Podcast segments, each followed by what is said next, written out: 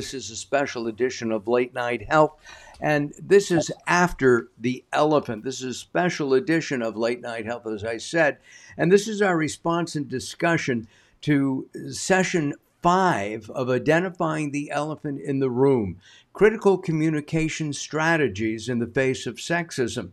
Now, we've just heard from leaders in the natural products industry that work in the supplements, ingredients, and pet sectors of the industry on what they're seeing and hearing in the industry on the topic of sexism. The goal of our After the Elephant session is to process this information and help us respond to it uh, in a discussion with other thought leaders in the industry and then challenge the leaders in the industry to make changes, to do some deep work to make meaningful and fundamental changes. Let me introduce everybody.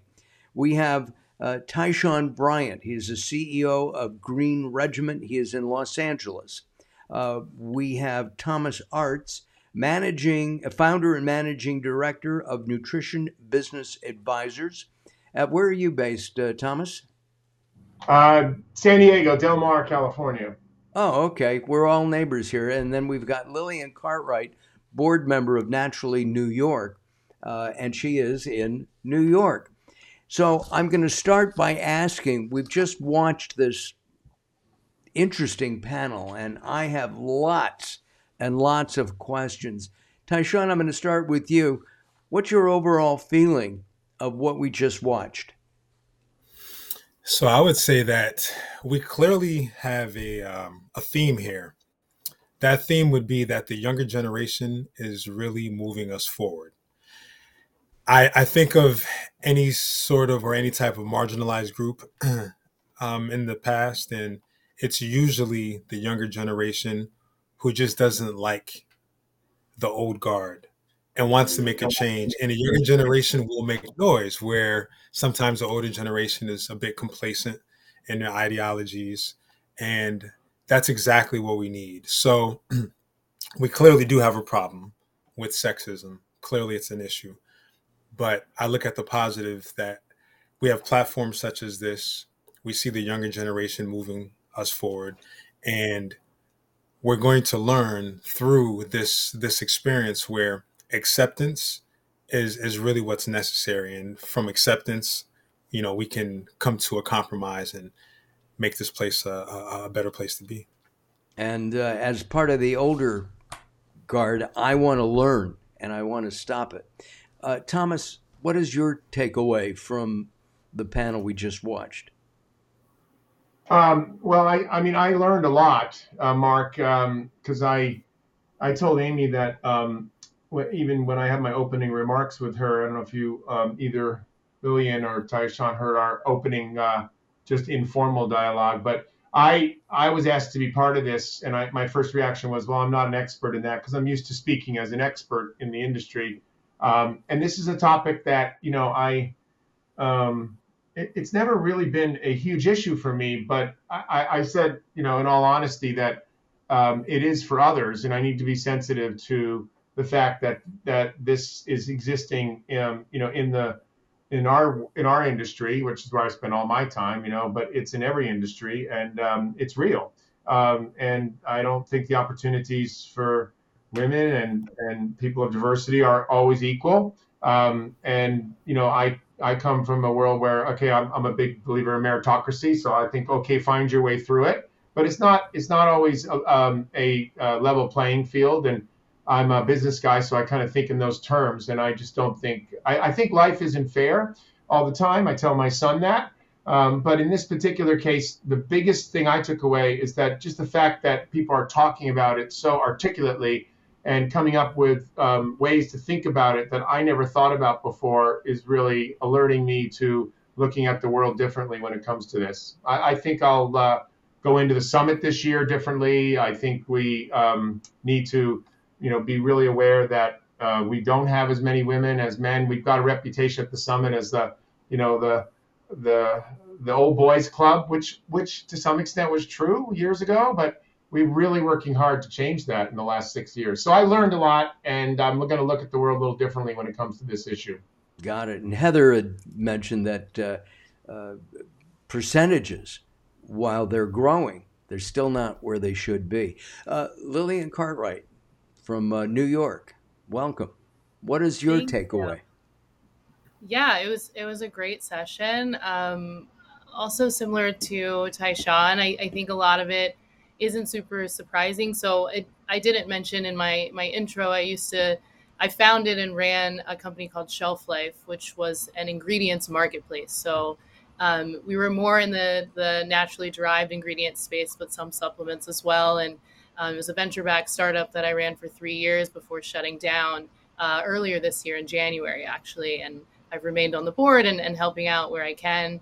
Um, all that being said, like I think, uh, you know, my reaction is, and I'm I'm working through this on my own, is that it's hard when the ownership falls on the shoulders of the marginalized population to educate uh, the broader population. But the truth is, like, I think I've, I've learned, especially uh, in the venture capital world, like everything is driven by incentives, um, and everything is driven by uh, metrics. And and so if if you're not able to find a reason to care, um, if it doesn't change your life in any way, like you're less likely to take action against it. And so as hard and as frustrating as as it is, I think women and, and minorities in general um, have to step up and help each other out and also give other people something to listen to and, and potentially influence their decisions down the road.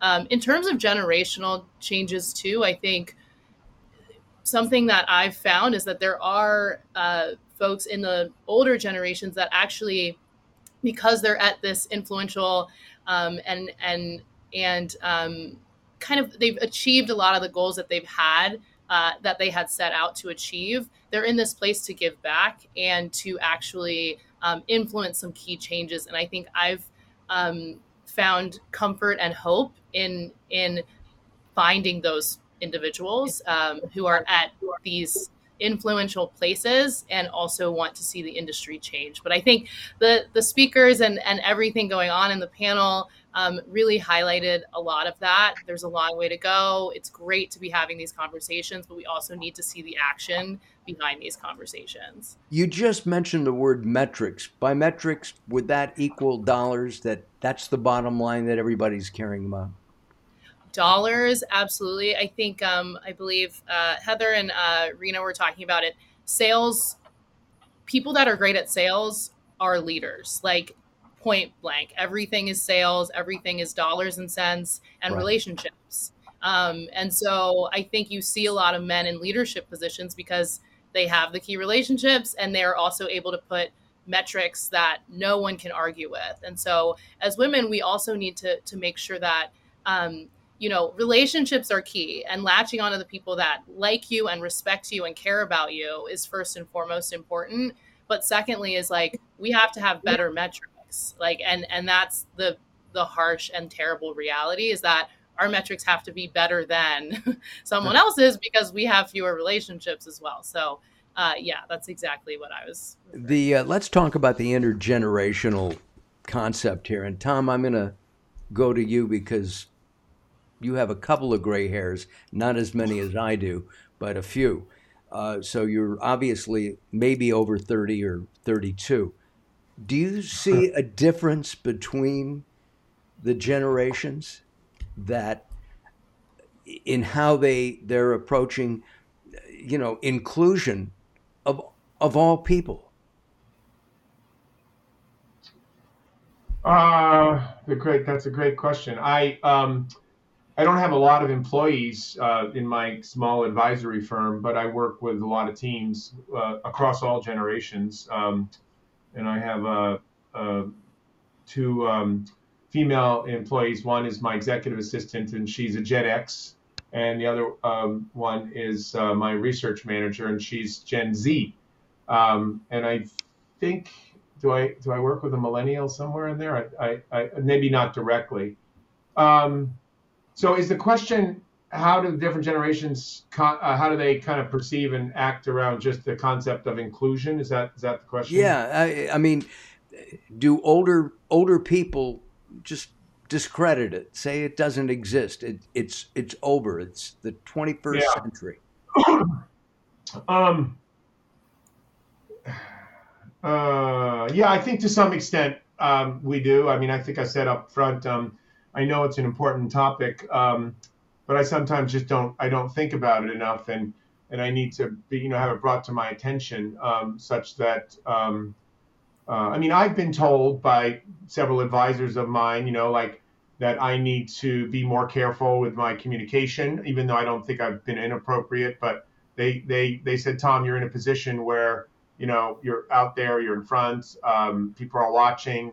You know, you have to be a more um, uh, I don't say more perfect, but you have to be more aware, more cognizant of your language. I'm a Mhm. entrepreneur and a promoter, and sometimes I'm, you know, I'm an ex- extrovert, so I'm outgoing. Um, so, you know, I'm social.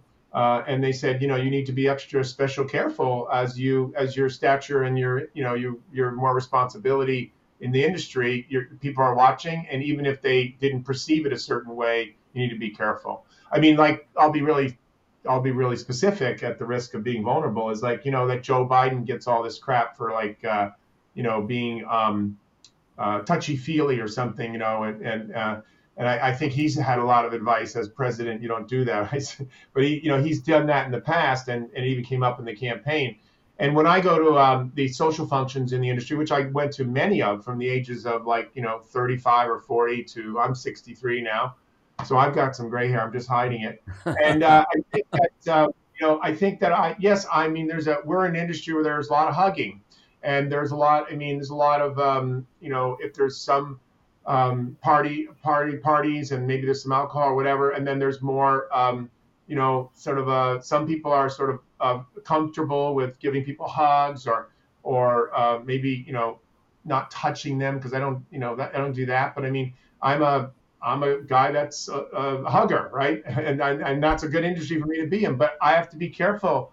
Like now, I think twice about like if I meet somebody for the first time, um, even if it's at a party. You know, I'm I'm even if I'm talking to them, I'm I'm less likely to give them a hug or you suggest a hug or even give them a, a kiss on the cheek or something. I think I'm more aware. Sometimes that kind of like bothers me because I like wish it was not such a big deal, but I realize I have to be aware of it as an older generation person that this is a real uh, topic and I just need to be a little more careful. That's all. I mean, that, that was a long answer to your question. I can't answer how Gen Zs and Gen Xs handle it. I think we probably have some of those on, Right. the, on Well, this uh, gonna- group. I I was going to ask Tyshawn. There's intent, and somebody who is absolutely, I won't, I, I don't want to work with women, or I don't want to work with a transgender, or I don't want to work with somebody of color. I mean, it, it's all to me, it's all stupid to me, but it's all in the same, you know, box. Do you find that there are that as a as a male in the industry that you are sometimes not knowingly saying something that could be insensitive to a woman. So I can say this, I guess. Well, clearly I'm not in the youngest generation, and I'm not in the older generation, so I'd, I'd be there in the middle.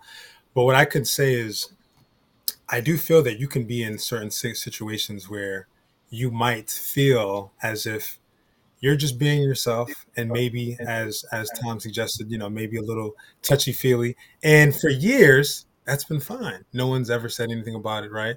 Not saying that it was right back, but again, no one's saying anything about it. Now all of a sudden, we have what feels like a wave of of incidences where people are calling situations like this out, and it's a bit alarming. So, I think as um as a male in this industry, and even as a black male in this industry, what you do is you you realize that things are changing, and you have to be comfortable with change. If you're not comfortable with change, then you're going to end up finding out that you're going to get passed over, right? Um, you're going to get left behind for the most part. You know, the idea or the concept of uh, safe spaces for all came up during the during the um, the the talk, and as I'm listening, I'm thinking, okay, I agree about having safe spaces for all, but in my opinion, I feel that's secondary because if we're being open and honest, the sexism isn't equal. Women are the ones who are really experiencing it more than men. Right. So if we can be honest about that, then let's take care of that issue first. Men, for the most part, aren't complaining about uh, sexism. Uh, like they're they're not they're not feeling that they are the object of a lot of these issues. They don't feel like they're. But what? eh, let me interrupt you. But what about a man who is who feels he may be discriminated because he is a man? Is that sexism? That's definitely sexism, but at the same time, he's a man, correct? So I think with with a lot of and obviously, you know, situations are, are very nuanced, but I think at some point one party has to sit there and take some of that pain because the pain has been endured by the woman for so long. And as men, we've seen it, haven't spoken about it, right? Right. But we consider we consider ourselves men. So why not, right? Sit there and listen, take it in, see how we're going to how we can help, right? Um, we can we can talk amongst each other clearly, but it's very important to bring someone in, like a woman, for example, to give us their perspective. Because if not, then we're going to try to solve this issue on our own. And if we're the ones who are causing the issue, how are we going to effectively solve this issue? Right. So, kind of said a lot there, but I do feel that we do have to take a step back as men and it. actually take some of this heat. Thank you, sure. uh, Lillian. The, idea of yeah, of, of of sexism, but not meaning to do it. Have you? What's your thought on that? In other words, it's not intentional. They go, uh, um, you're at a convention, and and we we mentioned this on our last episode that uh, oh, Lillian, would you make the the arrangements for dinner, or or could you bring in coffee for everybody?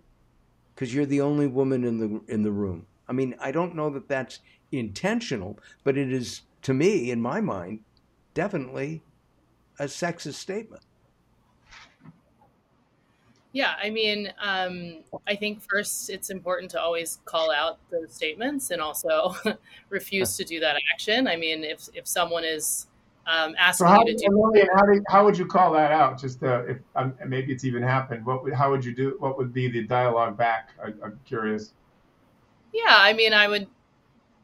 I'm I'm a little bit more confrontational than most, I would say. So my first thing would be putting it back on them and saying, "Well, why did you ask me to do that?" and and try to get them to Yeah. think a little bit more about, you know, oh, like you you know, you caught me off guard, like why am I asking you to go grab the coffee? Oh, I thought you were so and why did you think that? And like so I I would say um I have had more teaching moments than I would like to admit, but even just refusing to do it and saying that's not my job um perhaps you should ask someone whose job that is i think is is a fine response. I i again i I mean it as terrible as as it is i think women and and any sort of marginalized group um does need to speak up in those times and hopefully there are allies that will speak up before you even have to but a lot of times that doesn't happen um, and I, it's happening more and more but um, that's just like the harsh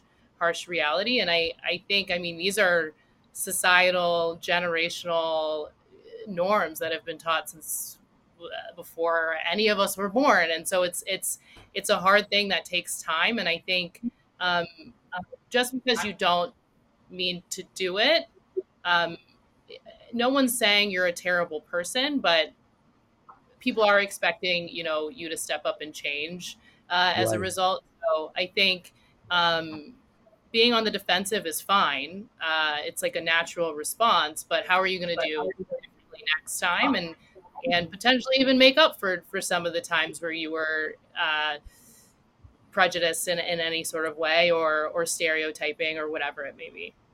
And when Amy asked me if I would host the After the Elephant, and I said immediately yes, because I want to learn. I don't want to I don't want to make those mistakes. I don't want to in unintentionally you know ask you to bring us coffee. I have two legs, two arms, my feet work. I can go get my own coffee. And so I I don't ever remember doing that. I may have, but I want to. I do want to be called out. I want to. Hey, you can go get your own, or you make the reservation, right? Well, I mean, you can. I don't mind people bringing me coffee, you know. So it's Sure. just about who do you assume is going to bring you coffee. I think is the difference um, as well, and I think too, it comes back in these conversations of like men want to learn these days how not to get called out for their actions because it could potentially jeopardize their standing and their career sometimes whereas i'm like what about giving a woman a promotion because like she deserves it? And like so what about taking really big bold actions to level the playing field i think is it's funny in these conversations i think they so quickly turn into like well what is considered sexist and what should i do or what should i not do? Um, when to me like my ears perk up when it's like okay this industry is 37% women. What percentage is in leadership positions? How do we change that? Like that's the bottom line. It's not about Mm-hmm. how many hugs and kisses you should or shouldn't give. I mean that again is is absolutely first I like that, foremost Lloyd. I, I like that. Bottom line thinking. That's that's uh, bring, it- back to what's important. like we need leadership. We need women in leadership. Like that's how this stuff changes. Um and i think eh, obviously if you're harassing people in the workplace no matter who you are that is not tolerated. Um but it you also shouldn't be tiptoeing around that problem. You should really be looking at like how do we make this so it's not a second thought you know who's giving who's getting coffee because the person always looks different With with that in mind, um, Heather brought up career advancement. Okay, bringing women into leadership roles. Do men do something different to advance that women don't do? Who would like to start with that? Tyshawn? Well, I will say that it was shocking to hear that men can present themselves at a 60% confidence level and women have to present themselves at a 100% confidence level. See, here's the thing. If the Was woman was, is that, was, that a, was that a statistically validated statistic or an opinion or that, that, that yeah? We have to ask Heather. Yeah, she didn't Okay. cite the source, but it sounded like it was at least it was presented in that fashion. I heard that Um, too. That was shocking, right? Very, very shocking. Um, are men doing anything different? Well, if men are in the position of authority, right, then I would assume that they would have the upper hand with getting that promotion for the most part as it stands currently. I mean, we, we clearly see that there's a there's a trend here and men have been in these positions for a while. Clearly this is changing. It's going to take some time. But I do feel that uh, something that um Brenna said as well is she said that she learned what was necessary in order to become a good salesperson. And she made sure that she followed pretty much that path. So it's one of those things where you know what you're up against and you know what you need to to know in order to deal with your up against. So I feel that yes, um, men are somewhat, especially with this confidence situation, men have in the past had the easier time with climbing up the corporate ladder. Clearly, things are changing, but I do feel that women knowing that things are changing can now have more confidence and understanding that they will have those opportunities in the future. I do sure. want to talk about solutions and your ideas about solutions for this, but I wanted to talk about something that Harper said that transgender people need to take a risk to advance. And it brought to mind aggressive people versus assertive people. Women are often thought of as aggressive, even though they're actually acting assertive. And Lillian, I'll, I'll ask you to respond first.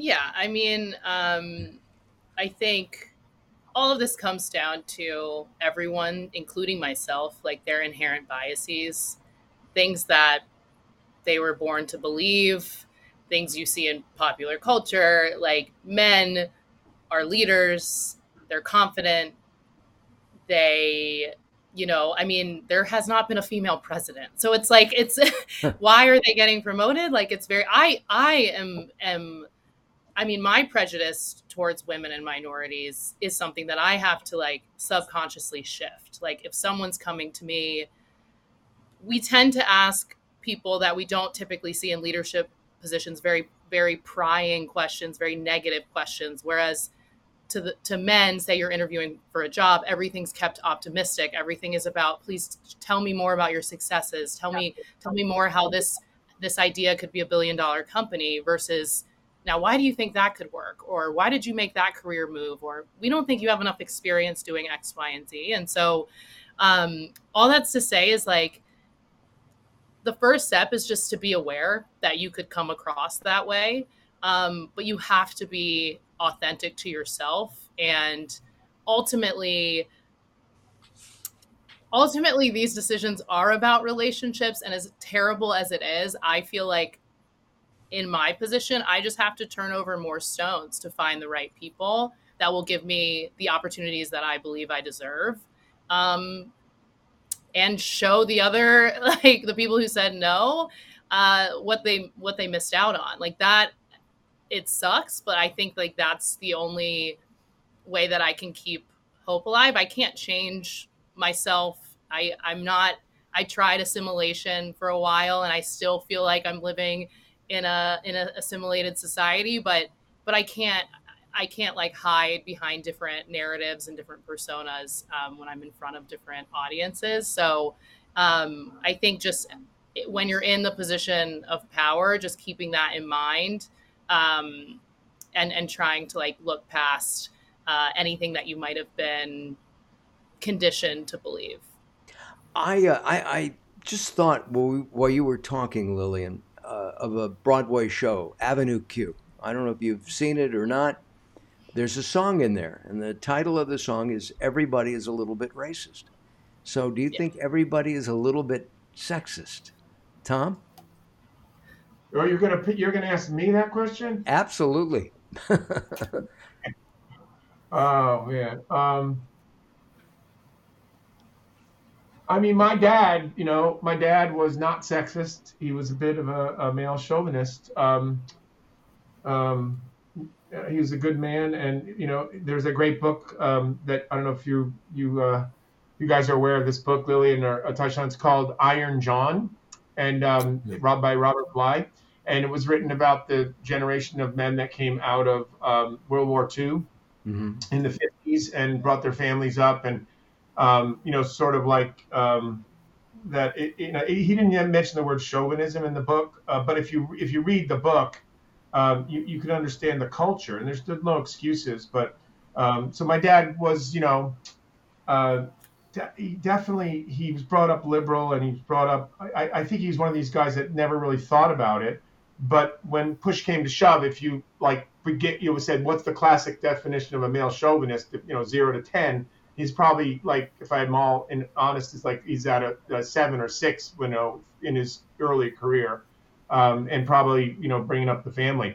So somebody once told me that you you've inherited that. That came down from the DNA pool of your dad. You can't help but be a little chauvinist. Um, and so I thought, no, I'm not chauvinist at all. I'm different than my dad, you know. And so, uh, but then I started thinking, you know, hey, I haven't done anything that is even close to that or have i done any behaviors? If i look back and do my personal development? And yeah there's a couple times where i just probably said something or did something because it came down from my dad. So that I, I kind of dodging your question a little bit about sexism but i inherited some of that and some people have called me out on that and i've tried to work on that a little bit and develop it. Uh, but it came from you know my dad and and so there it is. Uh, i mean i'm not my dad, by the way. I, I, I Lillian, you smiled when I mentioned Avenue. When I mentioned Avenue Q. Um, what's your thought? Is everybody a little bit sexist? Um, I I would rather say like, you know, I think there are a lot of, of, of pieces written on on like, hey, can black people be racist? Can women be sexist? Um, the bottom line is like, yes, everyone has biases that are pro cis male. Like, I mean, that's just the society we all grew up in, and I think, um, but I, but I don't think that like marginalized groups can necessarily be sexist. They can have these biases that they're working against. They can have prejudices, um, but I think sexism implies uh, the the like aggressive and and kind of like you're you're acting against the the actual sex and you're intentionally doing so. And so um but yes i think we're all raised in in a similar society unfortunately. And and um we we look at different genders in very different ways. Um so I think I'm guilty of that, and as much as anyone else in any other generation. In our remaining few minutes, I'm going to ask each of you the following question, and this is the hardest question yet. Solutions. I'll start with you, Tyshawn. How? What solutions do we implement today to C level board members, C level leadership? What do they need to do today to make this equal for everyone. So, if you wanted to start today, you have to make it intentional, meaning we have to tie in this this sort of change with the let's just say with the finances of the company meaning we need perhaps a third party organization, not a bunch of them because then it just becomes a money racket, but uh, a third party organization who perhaps will, you know, put on various types of sexism programs.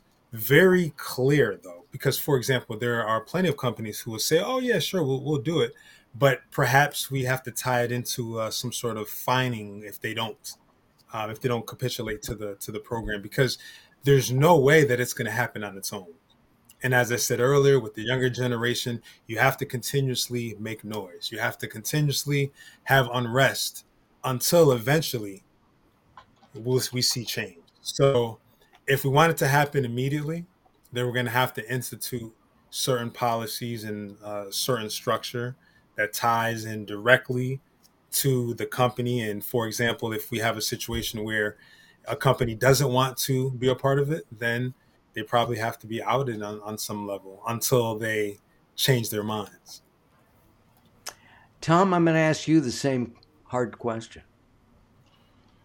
Well, yeah, I mean, um, uh, I'm going to answer it in a in a kind of a capitalist way because because that's kind of what I am, an entrepreneur and a capitalist, and and I really like Lily, and I know she's um, an investor and looks at companies and stuff, and and and for me, it just comes down to uh, incentives and um, and when when we look at you know companies and I mean I'll give you the simple solution, not to be sort of overly simplistic or platitudinal, but I'll steal what Lillian said. It's like we need more women leaders, right? And if we have more women CEOs and more women leaders, um, and and and people of diversity as well. I mean, I say women. I'm just use it as you know diverse, diverse, diversity as well we need we need more people like that in positions making decisions. Um, and I guess there's no better example than the summit again, which I know best because I've been you know dedicated 26 years of my life to it. So when um, you know I was the co-chair with my partner who started NBJ, Grant Ferrier, and we were you know went went along our merry way and started it. Uh, in, we started 98 actually, and then we we ran it through 2000. um, or something. I can't remember. And then after that, there was various co-chairs, uh, mostly men. But then when Carlotta came on as co-chair, and I, I said this morning, I didn't remember when, I think it was five, six, seven years ago, um, then everything changed because uh, not only was actually did she own the event because the company I, I sold it to them, so she actually was the co-chair with more decision making power, right? And so, but she didn't. She doesn't lead that way. She leads through persuasion, and Lillian knows her because she's um, Naturally Boulder, a board member, and she leads through like you know example and um, you know maybe gentle persuasion and maybe um, this is the right thing to do and open my eyes. But as the person who is a leader, everything's changed at the summit because of that. And I'm on a private. I work with the private equity firms, and I work with those guys. And uh, I sometimes I look around the room, and you know it's like again all white guys, right? And I'm like, and then they're they're putting people in board positions and they're helping you know promote managers and um, you know and I point out sometimes, hey, the board has you know like no women on it. That's not okay, right? And uh, we have to we have to fix that. So being aware of it. So then if you get a woman on the board, right, or a woman properly gets promoted to become CEO, then change happens that way. And, and I think that is where the rubber hits the road. And Lillian, we'll ask you the same question. What can we do? What are solutions that need to be implemented now?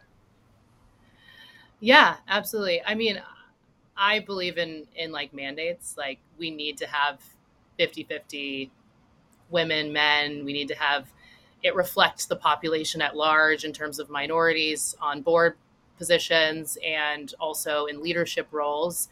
Um, the sad thing is that typically comes from the top, and the top looks a certain way. And so, um, but I firmly believe in like if you're in a position of power, make those priorities, like make those calls, and and make it a hard and fast rule.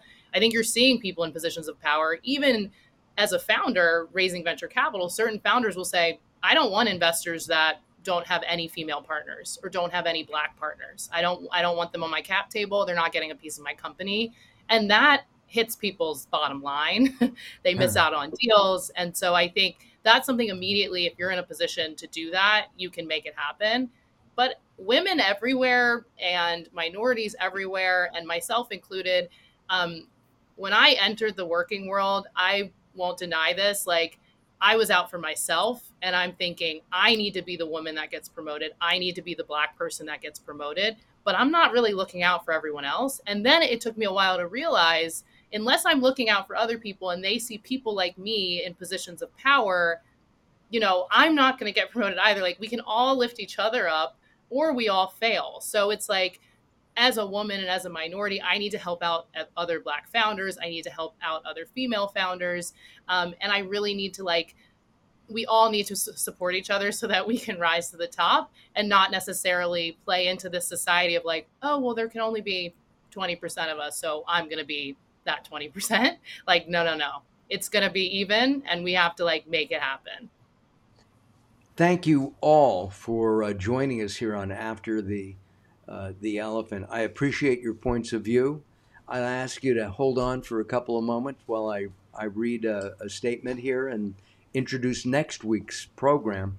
This is actually our last After the uh, Elephant. This has been a special edition of Late Night Health and our response and discussion panel to session five of Identifying the Elephant in the Room Critical Communication Strategies in the Face of Sexism.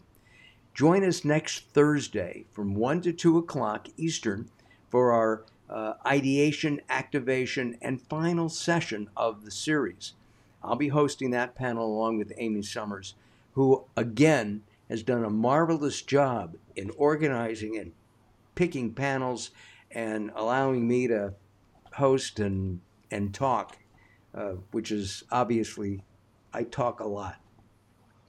Um, we'll be hearing from some of the elephant in the room attendees next week who will share their ideas, hopefully inspired from this series, on ways to improve the natural products industry so it's a healthy and successful place to work for everyone. Uh, make sure you're registered for Elephant in the Room so you can go back and watch any of the sessions you missed before next week, our final session. Go to invincibox.vfairs.com to, uh, to register. I'm going to spell that out even though it's not on our screen right now. I N I C I V O X dot.